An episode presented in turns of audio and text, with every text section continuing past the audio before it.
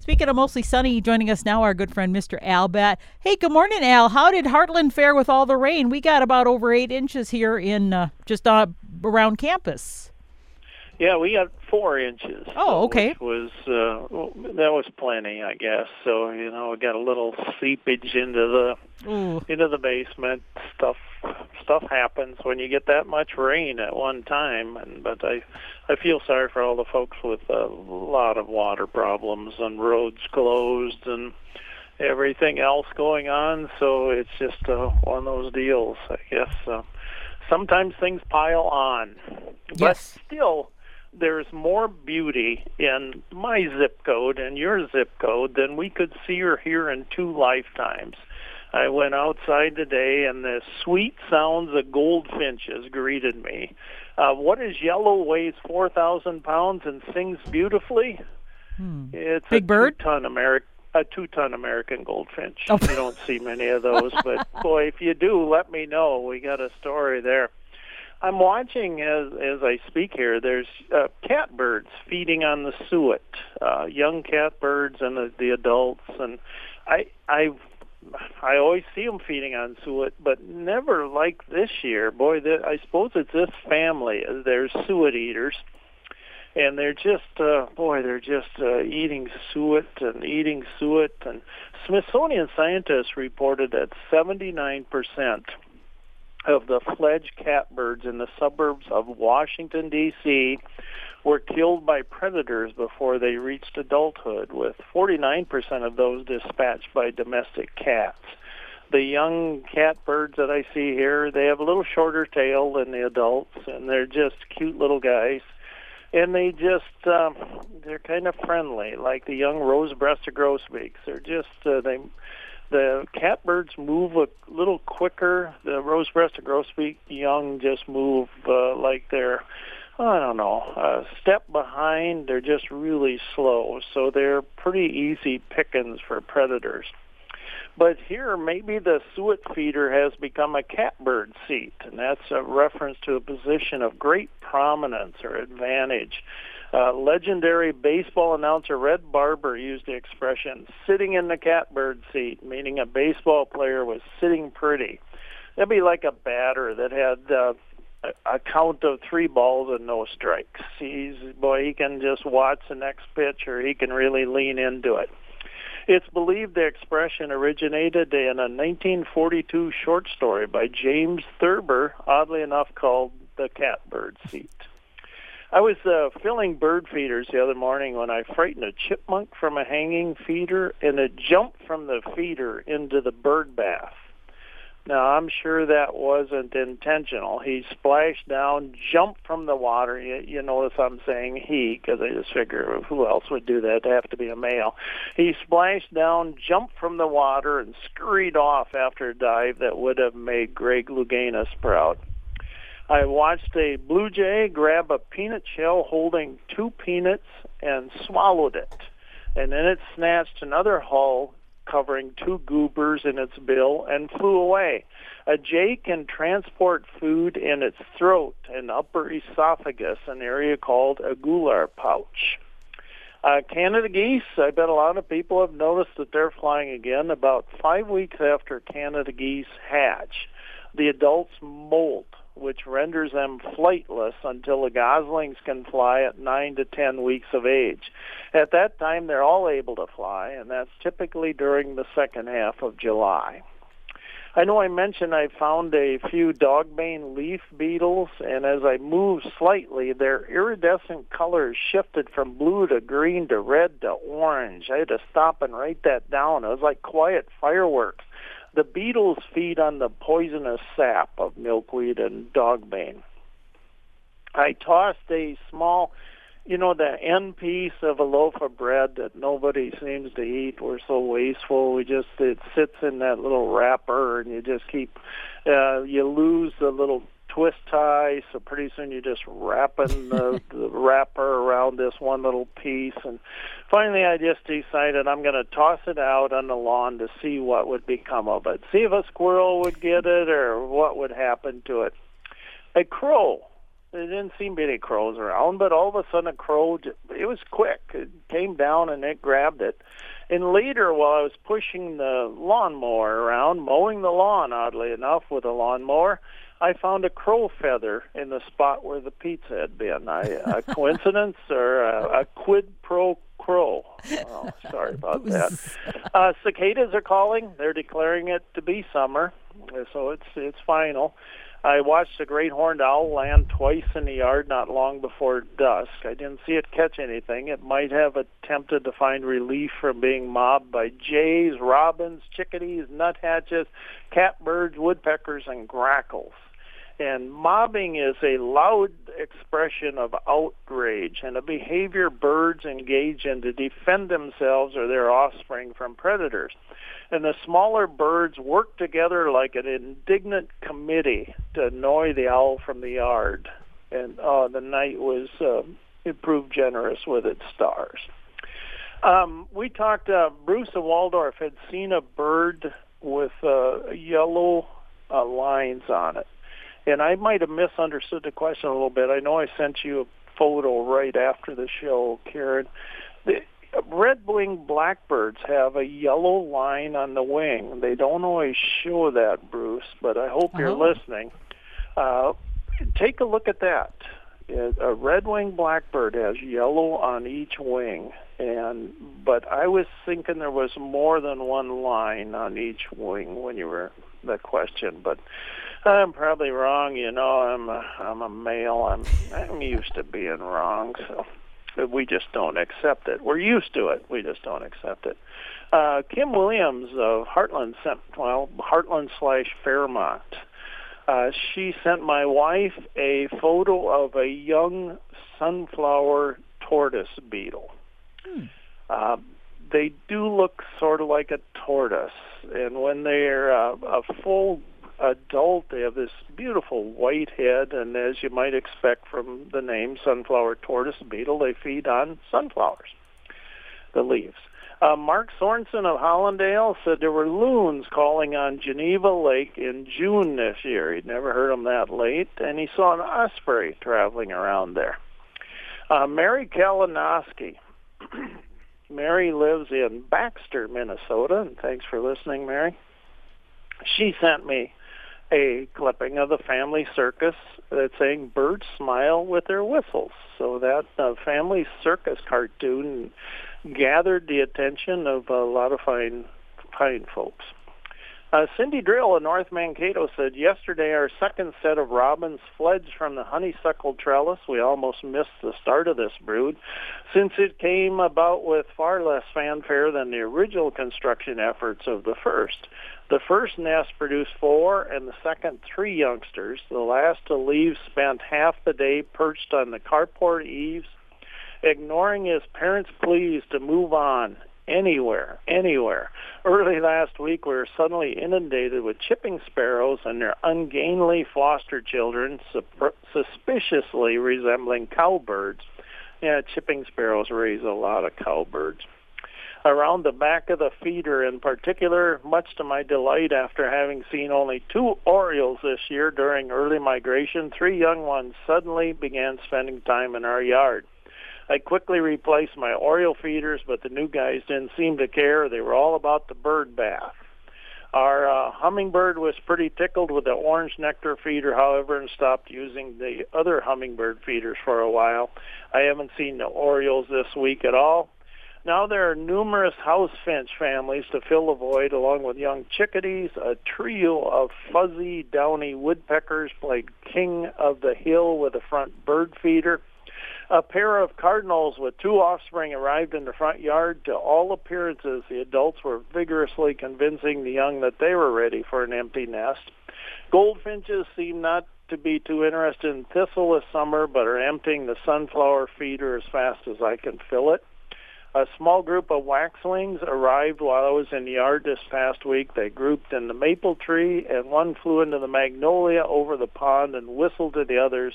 When no one came to join it, it flew back to the maple and tried to regroup, and then over to the pond. After more whistling back and forth, the one gave up, and the entire group left. Proof, I guess, that you can lead a flock to water, but you can't make them drink. Finally, our first rose-breasted grosbeak of the year, a young male, is visiting. My husband is disappointed to only see him in his juvenile plumage but I hope he remembers where he visited and maybe comes back next year all grown up. Oh, and my daughter and I were thrilled to see indigo buntings last week on a walk in a local park. Two males sitting on a trail and singing their little hearts out. Uh, Michael Bonner. Michael uh, Michael lives in Courtland, and he sent me a photo of milkweed. And he said, uh, "Any idea how these fellas are endangered, or should I start picking them off my precious milkweed?" Uh, they are milkweed tussock moth caterpillars. Yes, those have been a big discussion in the Master Gardeners list serve too. People taking pictures and saying, "What are these? They're not monarch caterpillars." And I've had them too, and they just decimate the entire plant. But are they bad guys otherwise? You know, I I don't. Uh, I don't think so. Uh, each is an explosion. If folks, if you haven't seen them, each is an explosion of hair yes. that makes them look like tiny bedroom slippers. Yes, to me, they do. When they get to a certain age, they are native, and they certainly can defoliate milkweed. And if you um, want to get rid of them, hand picking is a, a pretty good way, or just put a can or a, a pail under them and knock them down in there. Or if you have dogbane nearby, toss them onto that plant. They will be more than happy to feed on the dog bane. Do they So, sometimes those those ones with the hairy, sticky th- things that stick out can sting though? Are they ones that can kind of sting, or how do you know if there's a caterpillar that if you touch it is going to get kind of that owie? Yeah, it's usually those that are really, really brightly colored. Oh, okay. that are the ones. Um, nature's been kind of kind. I'm sure that's not true of all of them, but nature's kind of kind in many ways, saying, "Here, this is, you know, look how bright that is. Maybe you should leave that alone. You probably shouldn't um, be touching that or, or licking it or doing any of the chewing it or doing any of those weird things."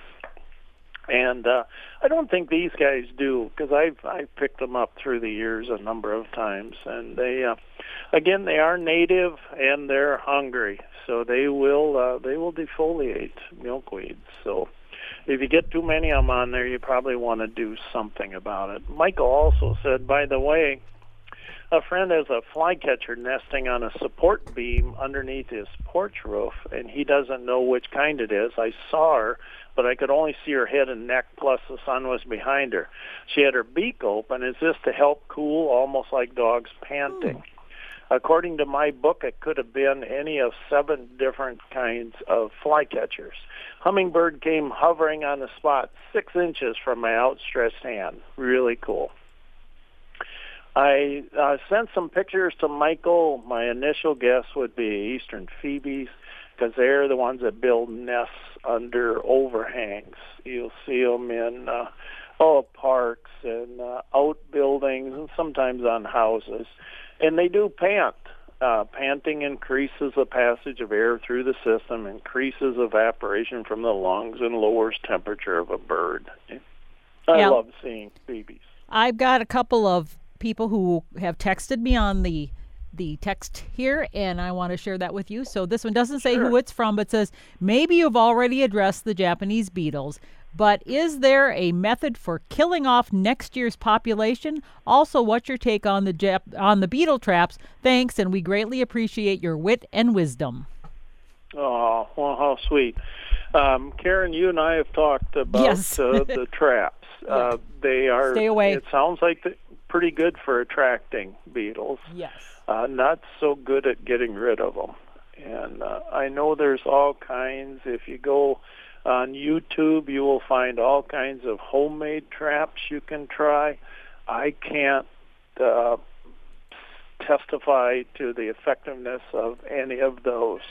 But it seems like most people they say it's really good if your neighbor puts up one of those traps. So maybe the thing is to just tell your neighbor how great those traps are, so they'll put them up and attract all the beetles over to to their yard from your yard.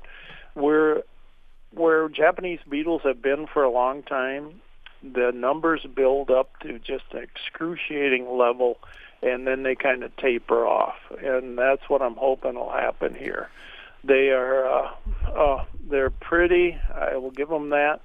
Uh, as far as getting rid of them, boy, I don't know, Karen. You have other than picking them off. Well, yeah, uh, picking them off, but then when the grubs get in the ground, because they cause a lot of damage if you got a lot of brown turf and stuff, and it kind of peels up easily, it's probably the grubs. And people put what's called milky spore down, and I think it's in the fall when you do that, and that can get rid of some of the grubs. And um, it's not a guarantee because if your neighbor doesn't do it, it's still going to be in the neighborhood. And I've got one of my neighbors down the road who's done it and said, "Well, we'll see if it helps." So I'll have to talk to him. But so that is one of the things. If you go to the University Extension, go to University of Minnesota Extension and type in Japanese beetles, it talks about some of those methods, like using the milky spore uh, treatment and. Uh, of course, the, picking them off method, and it also will talk a little bit about the traps being effective in attracting them but ineffective in keeping them away because what happens is they come and, and then they the traps are there but they also find much more attractive plants. So yeah university extension is always a great resource to find that.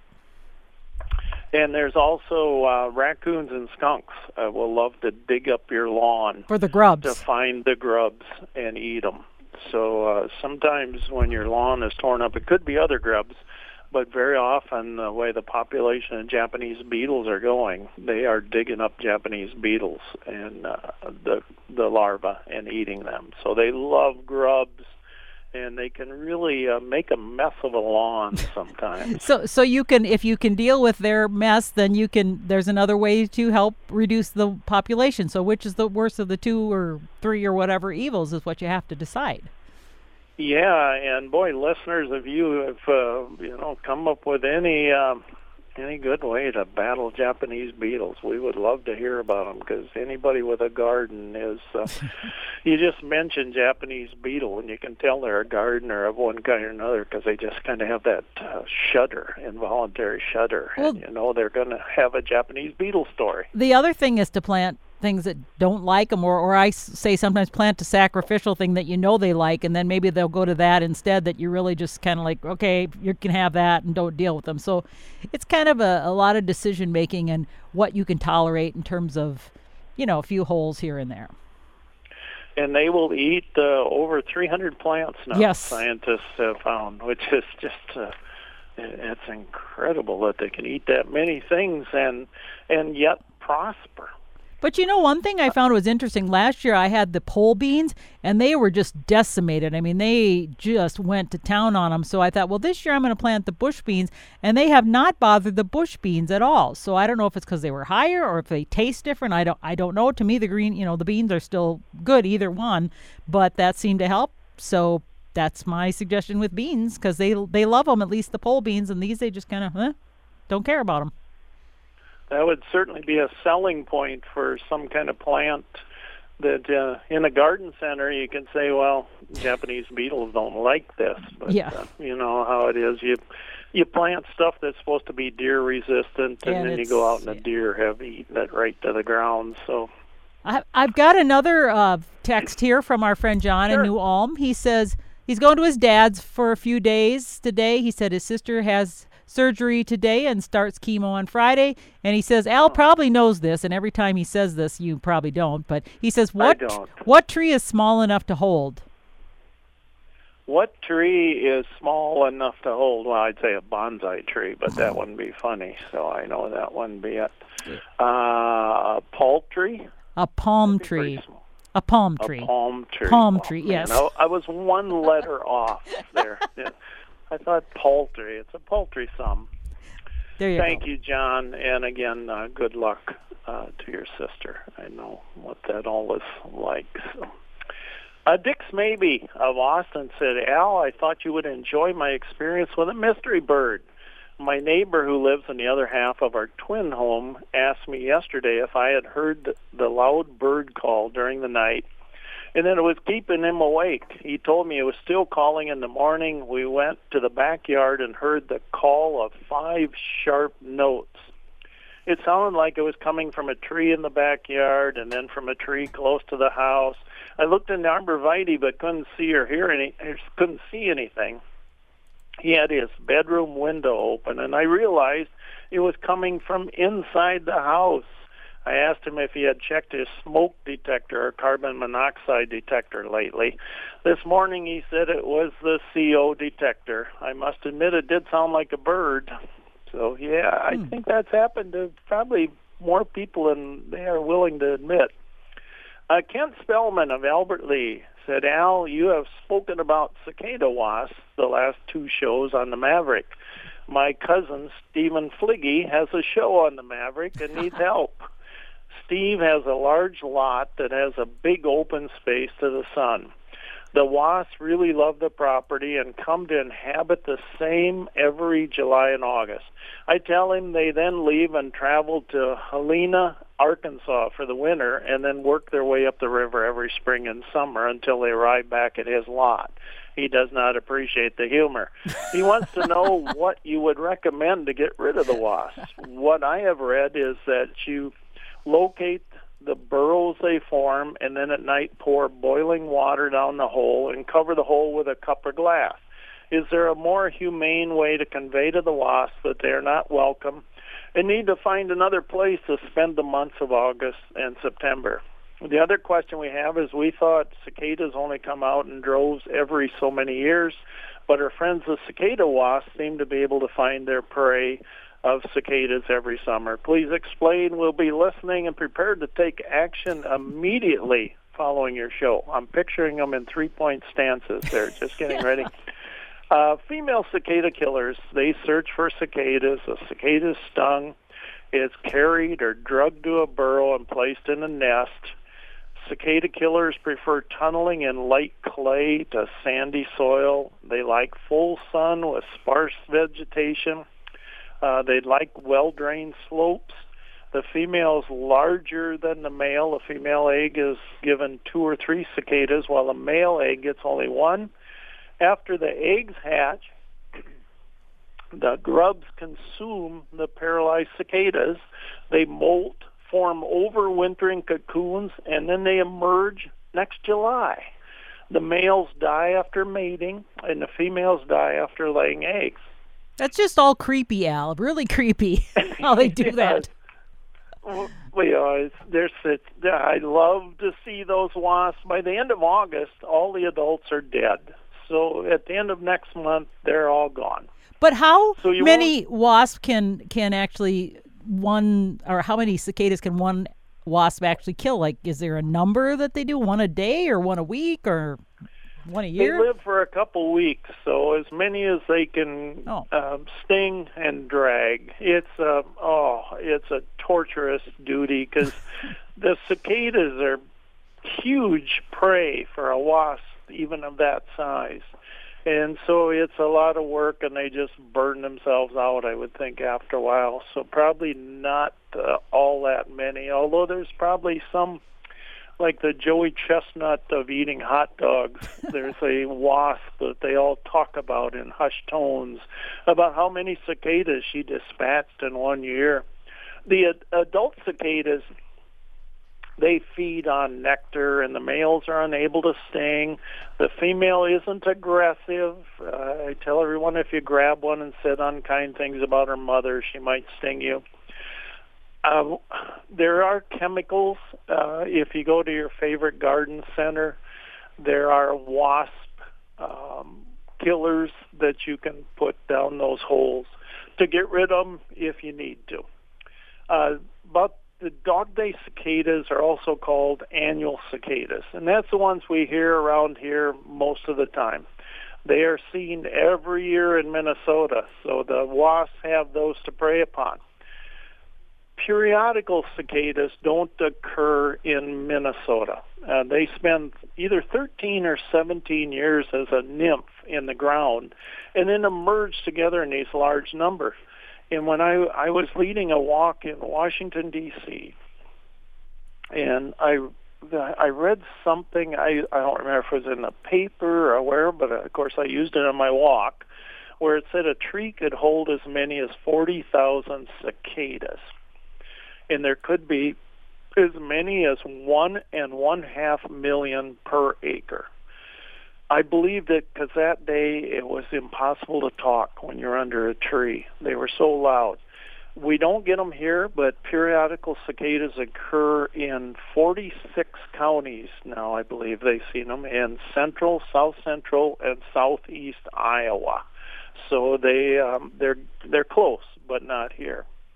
And Karen, you asked a great question about if daddy longlegs are able to spin a web. Well, you know, I've never seen a daddy longlegs on a web now that I come to think of it, and somebody else had mentioned that as well, and I thought, well, hmm, do they do they make webs because they look like spiders?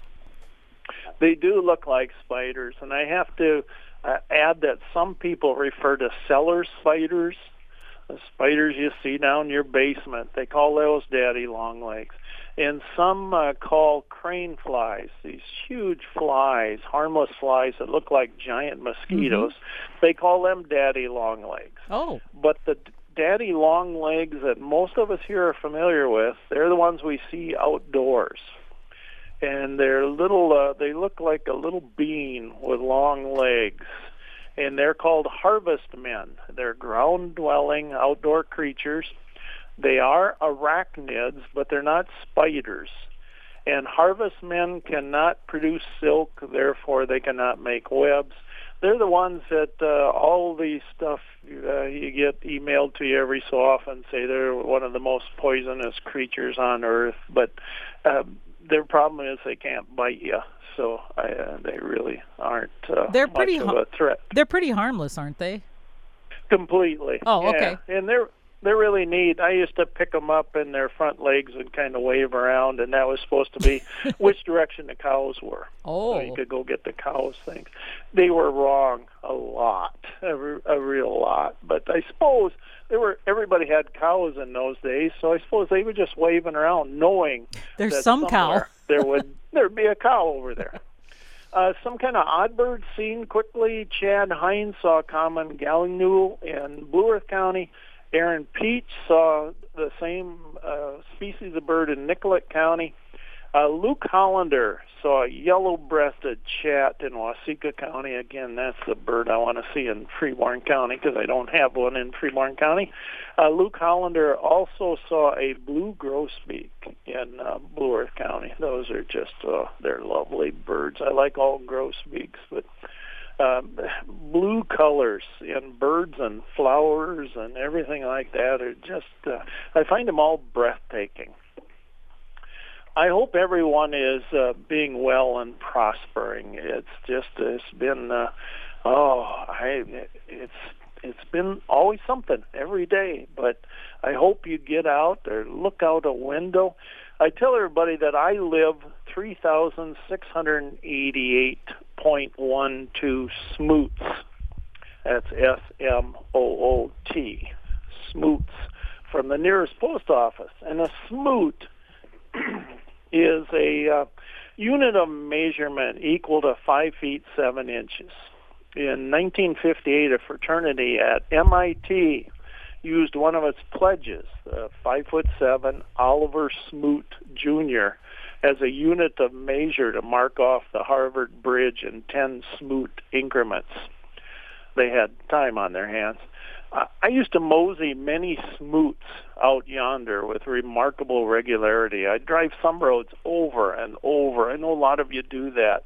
And some had so much traffic it was obvious that someone had left the gate open. Others had so little traffic. I had time to notice things. I drove by one house in Nebraska so often through the years that I recognized changes. I paid attention when a different car lived in the drive or the garden size had changed or moved slightly. Last time I went by, the White House had been painted yellow. I had to circle back for a second look. I didn't approve of that modification. I hope you all have the very best day of your lives. Uh, remember, Hartland is while we're driving past. Thanks for listening. Do something wild today. Get out there and look at a bird. Thank you, Karen, as always. And uh, boy, come up with something that will do uh, away with Japanese beetle, and I and all the listeners will invest with you, and we'll all become like billionaires. Well, before you go, I do have two more folks that just Oh, as okay. we were ending the show came in with a couple of comments and questions, and this is from Deb Yu. She says, "I find the hole for the cicada killer wasp." and I put a mason jar over it at night. And after they're settled in, I caught many that way. so I guess there yeah, you go. Yeah, that would do it. Yeah, if, if somebody sent me a, a photo of uh, he hit them with a fly swatter. He Oh. sent this whole big pile of cicada killer wasps. Hmm. And again, I'm a fan of cicada killer wasps. They're so- good. They're good guys. Yeah, generally. Yeah. Yeah. Hey, and the other one is from uh, Trombone Don. He asked, "Please ask Al about tarantula hawk wasps." Trombone Don. Oh, there's got to be a story there. You Yeah. don't think he plays the trombone, do you? Gosh. Bet he does. I um, I love. Uh, it's great hearing from you, Trombone Don. I appreciate that. Uh, I don't know a whole lot about them. They, I know that they have a horrendous sting. Ooh. They're one of these things. Uh, who is the guy? There's a Schmidt Sting Pain Index and he's an entomologist and he ranks the pain of insect stings from one to four. I would think you'd need a lot more numbers for some of those. But one of those that came out really high on there was the tarantula hawk. And uh, I think I've seen them in Texas, and I know they are just terrible for being stung. And this guy, what a job. I don't know if he was writing a book or what he was doing. It just would allow himself to be stung by all these various creatures. And what a great man. Maybe if you find Uh, out more, you could tell more. Uh, By the way, I wanted to add that Trombone John has texted before, and he texted a picture of his forearm, and he write, wrote, "I am the trombone man," and his forearm has a an, a tattoo of a trombone bone and a bass clef signature. So, yep, Oh, he must how- play trombone. How cool is that? I, you know, I I like. I don't have a a tattoo because I can't figure out what in the world I'd get. But I like tattoos like that that are really uh, have some meaning. And again, the tarantula hawk is this giant wasp, and uh, they sting tarantulas, paralyzing them. And then they lay eggs in them, just like the cicada killer wasps do to cicadas.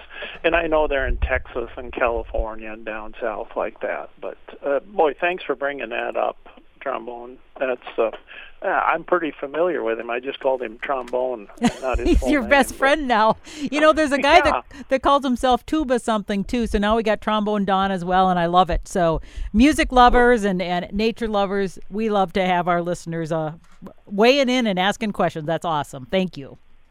And thank, you, all. Al. Sure. We'll be chatting next week, and uh, you know, if anybody has questions in the meantime, send them our way, and I'll send them on to you. How's it sound? Sounds great. Thank you so much. Okay, bye bye, Al. Bye bye.